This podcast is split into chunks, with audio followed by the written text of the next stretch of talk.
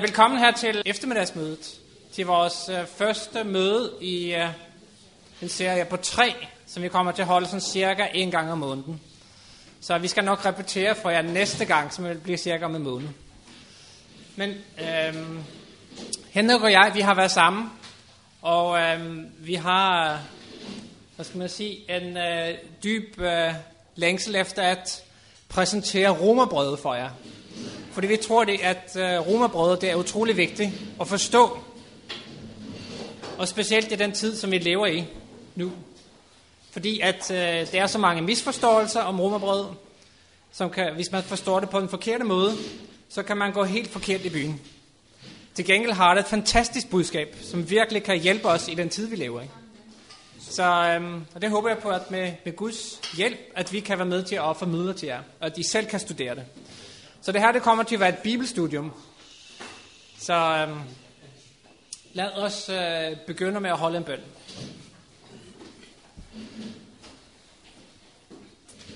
Kære far i himlen, tak for den her sabbat. Tak fordi, at du har kaldt os til at komme til dit hus og til at tilbede dig. Vi beder dig om, at du må være til stede med din hellige ånd lige nu. At du må vejlede os og inspirere os. Tak fordi, at, øh, som vi har læst om i sabbatskolen i dag, at du valgte Paulus. Du greb ind i hans liv, så han vendte 180 grader om, og han var stadigvæk brændende af iver til at forkynde dit budskab. Det er noget af det, vi kommer til at høre her i dag fra Romerbrødet, som Paulus har skrevet, inspireret af dig. Jeg beder om, at du må inspirere os, og jeg takker dig for, at du hører vores bøn. I Jesu navn. Amen. Amen. Nej. Det fungerer ikke. Okay. Til alle, der... Eller I må gerne slå op til romerbrødet. Hvis der er nogen, der ikke har en bibel, der kunne tænke sig at have det, så er det, ligger der stadigvæk tre her foran. Og der ligger vist også en nede på klaveret dernede.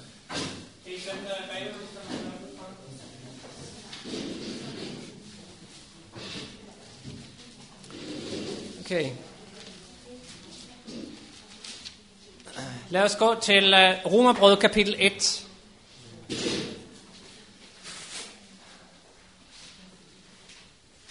Og jeg begynder lige kort at læse her fra det første vers, der det står fra Paulus.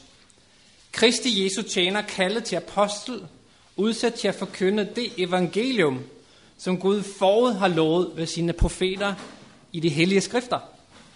Evangeliet om hans søn Jesus Kristus, vor Herre, som menneske kommet af Davids slægt. Så vi kan se her ved indledning til Romerbrødet her, at det er Paulus, som er udsendt. Og heldigvis har vi jo læst om det i sabbatskolen i dag, at Paulus, han blev virkelig udsendt. Han blev udvalgt af Gud. Fordi Gud kan se, at han havde nogle kvaliteter. Han havde var brændende iver, og han var virkelig fyreflamme for det, som han troede var det rigtige. Så vi kan se, at han var udsat til at forkynde det evangelium, som Gud forud havde lovet ved sine profeter. Så det tyder på, at Gud han har igennem profetierne lovet, at det kommer et evangelium. Jeg tror faktisk, det evangelium var det helt fra starten af. Men et evangelium, som handler om Jesus Kristus. Så det er egentlig basis for den her bog, Romer, Romerbrødet, at det handler om evangeliet i Jesus Kristus. Men hvis vi går lidt videre her, så står der, hvis vi går til, øh, til vers 5, så står der, at af ham, og det er altså af Gud, har vi fået noget og apostelkald til at føre mennesker i alle folkeslag til troslydighed. Hans navn til ære. Så kommer der et ord her, som vi skal prøve at kigge lidt på. Troslydighed. Fordi at vi bliver alle frelst af tro. Men her står det troslydighed. Henrik, hvorfor, hvorfor står der sådan noget som troslydighed? Hvis vi ser på, hvordan Jesus arbejdede, da han var her på jorden, så handlede det om troslydighed. Han omgav sig med en masse mennesker, som havde brug for hjælp, men mange af dem var ikke klar over det. Dem han helbredte, helbredte han på en speciel måde. Han sagde til de spedalske, gå ind og lad jer syne. Og de troede ham og gik på trods af deres tilstand. Og vi kan se ham, der lå 38 år og var syg. Han lå bare og ventede på at komme ned i vandet. Og Jesus kommer og siger, vil du være rask? Jamen, kan ikke nogen vil hjælpe mig derned? Jamen, rejs dig, tag din borg og gå. Han var ikke helbredt. Han blev helbredt, da han troede det og handlede på det. Så når det handler om troslydighed, handler det om at handle på det, jeg ser ikke fungerer. Men når han siger det, så fungerer det. Det er troslydighed. Man kan godt tro på noget, og ligge og vente på, at det sker. Jeg beder Gud om at hjælpe mig hver dag, men jeg er passiv i min forventning om, hvad der skal ske. Jeg går ikke i tro på, at når jeg har bedt om det, så giver han mig det også. Så får jeg det heller ikke. Og det er det, romerbrevet lægger op til. Det er tros lydighed på, at når jeg ser noget, som ikke fungerer, jamen Gud har lovet det, så går jeg i det, og i den handling forventer jeg, at Gud gør ved mig det samme, som han har gjort ved dem, han har helbredt. De gik og blev helbredt. Så, så Paulus her, som altså er blevet udvalgt af Gud til at forkynde evangeliet, og føre altså alle folkeslag til truslydighed. Det er basis for den her bog. Og så står der videre her i det næste vers, i vers 6. Blandt dem er også I, som er kaldet til at tilhøre Jesus Kristus, til alle Guds elskede i Rom, som er kaldet til at være hellig. Så Paulus skriver det her til menigheden i Rom, og det er altså, Paulus kalder dem for Guds elskede. Gud elsker dem. Heldigvis så elsker Gud dig og mig også. Men det, som er interessant her i det her vers, det, det står, at de er kaldet til at være hellige, Henrik. Ja, udtrykket hagios, hellig, når man slår det op, som vi kom til at gøre i går, så står der faktisk moralsk ren. Så det vil sige, at man var udkaldt til at være moralsk ren i forhold til, hvad man tidligere havde været. Og nu har vi sprunget noget over, som jeg tror har betydning i forbindelse med vores troslydighed. En ting er at være troslydig, men der står, at det skal være til hans navns ære. Og det er den definition, som jeg tror, vi skal bygge hele romerbrevet på. Fordi når jeg går ind, og nu har vi holdt en tale for ikke så længe siden, om det til Guds navns ære, hvad det betyder. Og bare for lige at have det i det, vi optager, så i 5. Mosebog 32, salme 22, salme 86, salme 96, Filipperne 2, 9, 1. Timotheus 6, 2. Timotheus 4, 8, åbenbaringen 15, 4, Ezekiel kapitel 60, Ezekiel 36 og Esajas 48 handler alle sammen om, hvad er til Guds navns ære. Og sammensat siger det, at til Guds navns ære er, at Gud helliger sit folk, så de ikke sønder imod ham. Det er fundamentet for hele romerbrødet. Det får kæmpe betydning, når vi når til kapitel 7 i romerbrødet. For hvis vi piller Guds navns ære væk og ser på jeg elendige menneske, jeg ved jo godt, jeg lever på den ene side, og på den anden side burde jeg. Er det til Guds navns ære? Og det er noget af det, vi kommer til. Så lad os få fundamentet med de første tre kapitler på plads om, hvad er det romerbrød handler om. Ja. Så, så Paulus, han har også et meget, skal vi kalde det, tydeligt budskab, kraftigt budskab om, at, at, at blive hellig, altså moralsk ren, og det kan vi se sidenhen, at det er ikke noget, vi selv kan gøre, men det er noget, Gud kan gøre igennem os. Han kan gøre en forskel. Øh, vi kan se det i andet kapitel lige om lidt, at at man kan blive omvendt, når Gud kalder. Og det er altså et omvendelsesbudskab, som, som øh, Paulus har her fra Gud. Men hvis vi læser videre her nu i det næste vers, så, så kommer der sådan en hilsen, som, øh, som Paulus har til, til dem, der bor i Rom. Og øh, det står blandt andet her, vi skal ikke læse alle versene, det står der, at, at Paulus han uophørligt nævner dem i sine bønder. Det kan I læse i vers 9. Og det siger mig også det, at det er utrolig vigtigt for os som menighed at bede for hinanden. Paulus bad for alle de menigheder, han havde oprettet, og han uophørligt, så bad han for dem. Og, og det tror jeg, at vi er også nødt til at gøre med hinanden i en menighed, for at vi kan holde sammen. Og støtte hinanden. Og beder for hinanden. Fordi det er ikke ligegyldigt, når vi beder, for Gud han hører bøn. Og Gud han ønsker at vise sin kraft via, at vi beder for hinanden. Så kan Gud få et, skal vi kalde det et alibi til at gribe ind i det menneskes liv. Han kan vise over for satan, jamen de beder mig at gribe ind. Derfor er bønnen utrolig vigtig. Og det gjorde Paulus her. Men hvis vi går til vers 11, så står der, for jeg længes efter at se jer, for jeg kan give jer åndens gaver, så I kan blive styrket, eller retter, så at vi sammen kan optræs, opmuntres ved vores fælles tro, jeres og min. Hvad, hvad betyder det her, Henrik?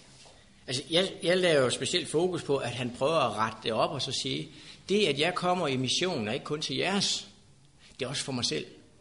Fordi hvis ikke han kommer i mission og giver noget, så vokser han ikke selv. Så det at have nogen at give noget til, gør, at Gud gør, at den, der giver, vokser. Og det er det, jeg tror, vi alle sammen kan lære noget af, det er, at jeg føler mig ikke god nok til at give bibelstudier. Jeg føler mig ikke god nok til de ting. Det ene ting er sikkert, hvis ikke du prøver at gå ud og hjælpe mennesker og give dem det, vil du heller ikke vokse i det. Du bliver god, når du gør det. Det er det, som Gud lægger i dig. At han skal nok give dig de gaver, du får brug for. Og derfor kan jeg godt lide, at Paulus vender det om og siger, eller retter for, at vi i fællesskab, i fællesskab kan få noget ud af det. Paulus havde ikke fået nok ud af det. Han fik mere ud af det ved at give til andre. Og det er den kraft, der kommer, når man pludselig opdager, hvad det handler om. Så, så det gav Paulus noget at missionere. Og øh, hvis vi læser videre her i det næste vers, som så er vers 13. Og det skal I vide, brødre, at jeg tit har sat mig for at komme, men hidtil har jeg blevet forhindret. Hidtil er jeg blevet forhindret. Jeg vil nemlig gerne høste noget frugt, også hos jer, ligesom blandt de andre folkslag. Både græker og barbarer, både viser og uforstandige, er jeg forpligtet overfor. Derfor min iver efter også at forkynde evangeliet for jer i Rom. Græker og barbarer bliver nævnt her. Altså han føler sig forpligtet over for dem. Men hvem var de egentlig for nogen? Jamen der var fire udtryk. Når jøderne så på sig selv, var de jøder, alle de andre var hedninger. Når grækerne så på sig selv, så var de grækere, og alle andre var barbarer. Og her kan vi se, at Paulus taler bestemt til grækere om alle hedninger. Havde han talt direkte til jøder, så har han nævnt både for jøder og for hedninger. Men her kan man se, at det er et fokus til de kristne, som kommer fra Grækenland. Altså de græske forståelser af, hvem er anderledes end os. Mm. Så jeg er ikke i tvivl om, at brevet til romerne var for at sætte de, som ikke helt forstod, når jøderne kom med deres traditioner og ting og sager ind og sige, hvordan skal vi forholde os til de ting her? Og det kan vi også se lidt senere i det andet kapitel, at det handler ikke om at være jøde eller græker, for Gud er, der er ikke forskel for Gud. Det vender vi tilbage til. Men nu kommer vi snart til noget meget kendte vers her, som var udgangspunktet for reformationen, Martin Luther. Så det er utrolig vigtigt også at forstå, hvorfor gjorde det så stor en forskel. Fordi der står i vers 16, for jeg skammer mig ikke ved evangeliet. Det er Guds kraft til frelse for enhver, som tror. Både for jøde først og for græker. For i det åbenbares Guds retfærdighed er tro til tro. Som der så skrevet, den retfærdige skal leve af tro. Så det var det her, der var startskud til reformationen. Det er så, så snart 500 år siden. Om et par år, så kommer der til at være et jubilæum for reformationen. Er det planlagt? Har vi hørt noget om? Øhm, det kommer til at blive spændende. Men, Henrik, altså, det her med Guds kraftig frelse, eller måske mere det her med at blive til skamme, fordi Paulus, han, han siger, han skammer sig ikke over evangeliet. Nej, jeg tror hele vejen igennem, når vi ser helt fra missionsbefalingen, gå ud i alverden og gør alle folkeslag. Men det skal være som den erfaring, de oplever. Som et vidnesbyrd om, hvad I selv har oplevet. Det er svært at gå ud, hvis man ikke oplever Guds kraft. Og når man læser ud af det her, det er også meget svært at opleve Guds kraft, hvis man ikke tror. Og hvis man er tvivl på den tro, som skal give Guds kraft, så venter Gud på, at man åbner og tager imod den kraft. Og oplever man, hvad Gud kan gøre ved en selv, så skammer man sig ikke for at gå ud og sige, det er det, vi andre ude i verden har brug for. Det, jeg har oplevet, det er jo det, jeg kan give videre til andre. Ellers kan det ikke være som et vidnesbyrd, så er det bare en teori. Og Paulus, som er vokset op som en af de store farisæer, havde ikke den erfaring, før han fik et møde med Kristus, hvordan han ændrede ham. Og det gik op for ham, hvad det hele gik ud på. At Gud har sendt ham, som hvis vi tror og går i den lydighed, så får vi også den kraft. Men har vi bare den mindste tvivl, så er det, jamen, øh, det gælder nok ikke mig. Eller som nogen tror, ej, det er engang langt ud i fremtiden. Og så længe vi har den mindste anelse i den tvivl, og ikke går på Guds ord, så oplever vi ikke at stå i den kraft, fordi så tror vi ikke, Det er noget af det, vi kommer til, når vi i hvert fald kommer hen i næste omgang. Næste gang, vi mødes. Men det er også med at skamme sig. Altså jeg ved ikke, hvordan I har det. Om I nogle gange kan være sådan lidt skamme sig, at man nu er kristen. Salme 119 Ja, salme 119, ja. er vældig spændende at komme ind på, for, for vers 46.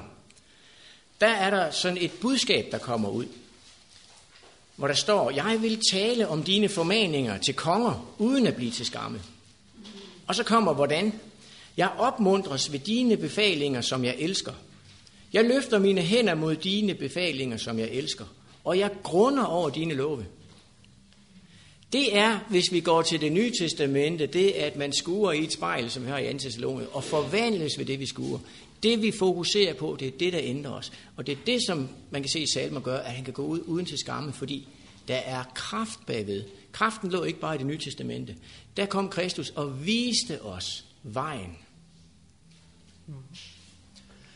Så hvis vi nu går videre her til næste vers, fordi at her kan vi jo se indtil nu, den retfærdige skal leve af tro, står der. Så kommer der faktisk en lang liste over, hvad modsætningen er, hvis man ikke lever af tro. Og det kan være en liste, som er ret voldsom. Men lad os prøve at kigge på, hvad der står i vers 18. For det står, for Guds vrede åbenbares fra himlen over al ugudelighed og uretfærdighed hos mennesker, der undertrykker sandheden med uretfærdighed. Så Guds vrede. Men er, har vi ikke en Gud, som er en kærlig Gud, som elsker os, som vi er? Hvorfor står der så pludselig om, om vrede? Ja. Men det står, Guds vrede åbenbares fra himlen over al ugudelighed. Det er sådan, at Gud bliver vred, så slår han ikke ihjel. Når Gud bliver vred, så lader han dem leve det liv ud, som de tror er rigtigt, og han trækker sin ånd stille over. Og når man gør det, så opdager man pludselig den frugt, der kommer ud af at tro, jeg står rigtigt. Og Guds vrede viser sig i, at han tillader ting, som kører helt ud i ekstremerne. Og det er den vrede, som man kan se, når vi læser de, de, de, de næste ting igen, det er, der er en konsekvens ved synd. Da Israel faldt fra, og hver gang Israel falder fra, så går der en nedad bakke. Og det vil så sige, at man ser den ikke i starten, men næste generation og generation efter. Og efter dem begynder man at se tydelige tegn på, at man har sluppet. Og når Gud kommer med sin forklaring på, hvem han er, og han taler om, hvordan han i tusind led viser miskundhed på dem, som holder sig til ham. Men i hvor mange led? Den anden vej skal man ikke ret mange led ud, før at Gud i den grad har trukket sin ånd fra folk, der er begyndt at gå væk fra ham. Og det kan vi lige have i baghovedet, når vi begynder at se på, hvad er det, der sker med mennesker, når man begynder at forlade den kristendom, som man egentlig har bygget på. Og det, det vi kan se her nu, for det, det som jeg synes er rigtig spændende nu, det er det, der står i det næste vers, med hensyn til, ja, lad os læse det i vers 19. Det står, det man kan vide om Gud, ligger nemlig åben for dem. Gud har jo åbenbart det for dem. For hans usynlige væsen, både hans evige kraft og hans guddommelighed, har kunnet se siden verdensskabelse og kendes på hans gerninger. De har altså ingen undskyldning, for de kendte Gud, og alligevel ærede og takkede de ham ikke som Gud. Men deres tanker endte i tomhed, og de blev formørket deres deres i hjerte. Her kan vi se lidt, altså det der enkle står der, det er, at det man kan vide om Gud, det ligger åbent for alle mennesker. Så alle mennesker har ifølge det her mulighed for at vide, hvem Gud er på et eller andet tidspunkt i deres liv. Og, og vi som kirke her, vi har det måske mange der siger, åh, oh, det er håbløst. De gider ikke, de gider ikke høre om Gud. Men jeg tror, at inderst inde, så de fleste mennesker, som vi også kan se her, så ved de, at det findes noget mere, end det de bare kan se. Men problemet er, hvis vi, det der står her, at for de kendte Gud, og alligevel. Hvad betyder det alligevel? Altså, jeg ved, hvad det er rigtigt, men alligevel, så ærede og takkede ham ikke som Gud. Og jeg ved ikke, hvordan du har det med det i dit liv. Men mange gange har jeg i hvert fald selv prøvet, at Jeg vidste, hvad det var det rigtige, men jeg havde ikke lyst til at gøre det. Og alligevel så gjorde jeg noget andet. Og så gik det ned ad bakke. Og sådan er der rigtig mange mennesker, der har det. Og konsekvensen af det, hvis man bliver ved med at ikke komme tilbage til Gud igen, så er det, at Gud han trækker sin ånd tilbage. Eller som der står her i det næste vers, at han, han prisker dem i sit hjerte. Så nu kommer den lange liste her. Jeg ved ikke, om øh, vi skal prøve at læse den. Men vi kan i hvert fald kigge på det her i vers øh, 22. De hævdede at være vise, men blev tober. Og, og det skifter den uforgængelige Guds herlighed med billeder i skikkelser af forgængelige mennesker, fugle, firbærende dyr og krybdyr.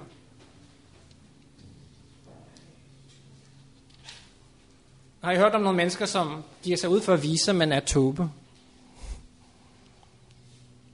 Jeg ved ikke, altså, det findes jo rigtig meget videnskab i dag.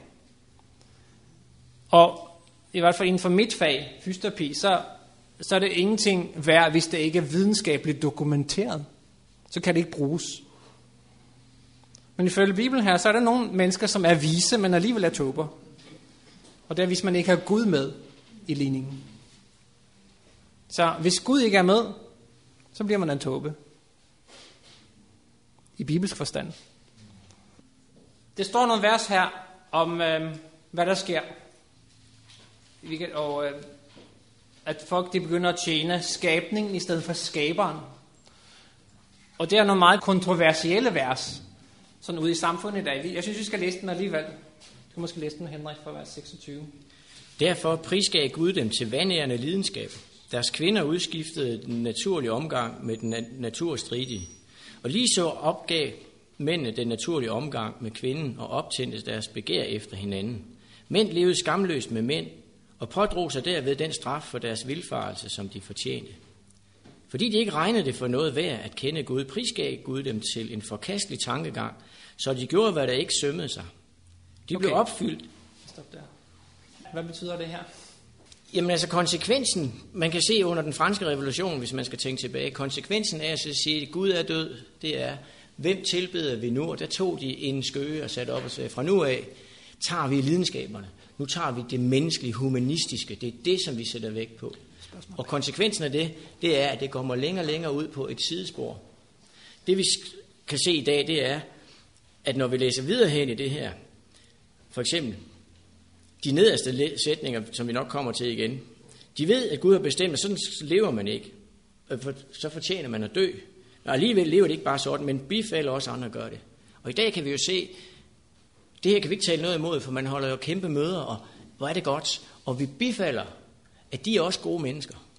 Og mit problem med det, der står her, det er, at der er en konsekvens til, at man kommer ud og leve sådan. De er ikke værre stille, end vi andre er. De har lige så meget brug for sejr over synd, som jeg har. Så det, man kan se, det er, Gud tillader mig at komme derud. Jeg har i mit liv ikke været i den situation. Jeg har været i noget, der ligner. Hvor Gud prisgav mig, fordi jeg ikke ville give mig. Og jo mere jeg ønskede at lytte til Gud gennem kassettebånd og alt muligt andet, jo mere blev jeg fanget af de følelser og de ting, jeg ikke kunne slippe af med. Og til sidst var det så slemt, at jeg, Gud pludselig gav mig en oplevelse. Hvis du ikke slipper det nu, så går du fortabt. Og jeg blev bange. Jeg har aldrig været bange før. Og jeg røg på mine knæ. Og det, som havde været et kæmpe problem for mig siden 10 årene, op til jeg var nogen af 40, forsvandt sådan der. Så Gud prisgav mig derud, at nu skulle jeg få lov at føle, hvordan det er, ikke at have styr på de følelser. Og siden han satte dem fra mig, der var jeg ikke i tvivl om, hvad min opgave var. Det var at give den erfaring til andre mennesker, der tror, jamen jeg er jo sådan. Sådan er vi jo. Tværtimod, jeg kan se, at Gud prisgiver os, når vi ikke går på hans løfter til, at den lidenskab, som vi kæmper med, prisgiver han os til. Og når vi er nået derud, hvor vi enten siger, ved du hvad Gud, jeg vil ikke have noget med dig at gøre, fordi det her kommer jeg aldrig til at komme over. Eller jeg når det til at sige, Gud, jeg har jeg forsøgt længe nok selv. Du har lovet. Og det er der, jeg håber, at vi igen romerbrevet kan komme til den tilstand, at vi må indse, vi må nogle gange derud, hvor vi er blevet prisgivet de ting, og så ikke falde fra, men sige, Gud, du har lovet. Det hedder sejr over synd. Og det er egentlig det, romerbrevet handler om. Og det er også det, som helt fra starten af, som vi læste med tros lydighed. At hvis vi ser noget, som er rigtigt, at vi følger det. Og det her evangelium, som Paulus var udsat til at forkynde, som har kraft, og som han ikke skammer sig over, det er det, som han prøver at sige, okay, de her mennesker kan evangeliet også virke på. Men det kan være meget godt for os at vide, det er, at nu har vi jo snakket om de her mænd, der opgav den naturlige omgang med mænd, og kvinder, den naturlige omgang med kvinder, altså i daglig tale homoseksuelle. Og det kommer til at blive et issue i vores kirke også. Bare vent. Men vi skal ikke blive for heldige her. For hvis vi ser i det næste vers, fra vers 28, Gud kan hjælpe de her mennesker. Gud elsker de her mennesker. Og derfor vil jeg allerede nu sige, når vi kommer til at få homoseksuelle mennesker, der kommer ind i vores menighed, så skal vi ikke dømme dem væk. Vi skal elske dem til at lære Jesus at kende. Det må jeg love mig, at vi ikke dømmer dem væk. Fordi Gud elsker de mennesker lige så meget, som han elsker dig og mig. Men det som er budskabet er, at hvis vi lærer Jesus at kende, så kan Jesus hjælpe os på en måde, fordi der er kraft i evangeliet. Så lige meget, hvad vi kæmper med, så kan Jesus hjælpe os til at vinde sejr over det. Og nogle af de ting, vi tager spørgsmål bagefter, nogle af de ting, det kan vi se i det næste liste her, fra vers 28. Fordi de ikke regnede det for noget værd at kende Gud, prisker Gud dem til en forkastelig tankegang, så de gjorde, hvad der ikke sømmer sig. Og læg mærke til, hvad der står nu. De blev opfyldt af alle slags uretfærdighed, ondskab, griskhed, usselhed, fuld af misundelse, blodtørst, stridslyst, svig og ondsindighed. Tænker du, ah, det er ikke mig. Men så står der, de løber med sladder. De bagtaler andre, hader Gud, farer frem med vold, er hoven og fuld af pral. De finder på alt muligt ondt, er ulydige mod deres forældre, ubarmhjertig. Og som Henrik sagde før, de ved, at Gud har bestemt, at lever man sådan, fortjener man at dø. Alligevel lever de ikke bare selv sådan, man bifalder også, at andre gør det. Er der nogen af de ting i den her liste, som du kan genkende i dit liv?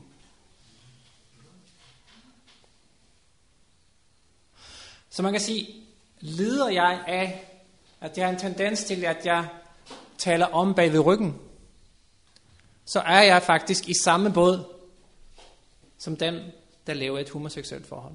Eller lider jeg af blodtørst? Eller blodtørst. Det gør vi jo nok ikke, men hvis man er, han er sagt, er digtet til, simpelthen ønsker bare at skal se voldsfilm, fordi det trigger en, fordi man synes, det er godt, så lider man af blodtørst. Og vi kan gå til det gamle testamente for at sige, den som taler om, eller som lægger øret til, til mor, hører ikke hjemme i Guds rige. Så blodtørst er nok den, vi har nemmest ved at overse, fordi det omgiver vi os med, bare vi tænder fjernsyn. Og derfor så tror jeg, at der er mange af de ting her, vi sådan i vores underbevidsthed fylder os med, fordi vi tror, det er okay. Men det gør bare, at den kraft, som Gud vil give os, venter han på at kunne give os, til vi indser, at vi måske står i en forkert gruppe. Fordi vi ikke har tro på, at han kan frelse os ud af de ting, som vi egentlig gerne vil.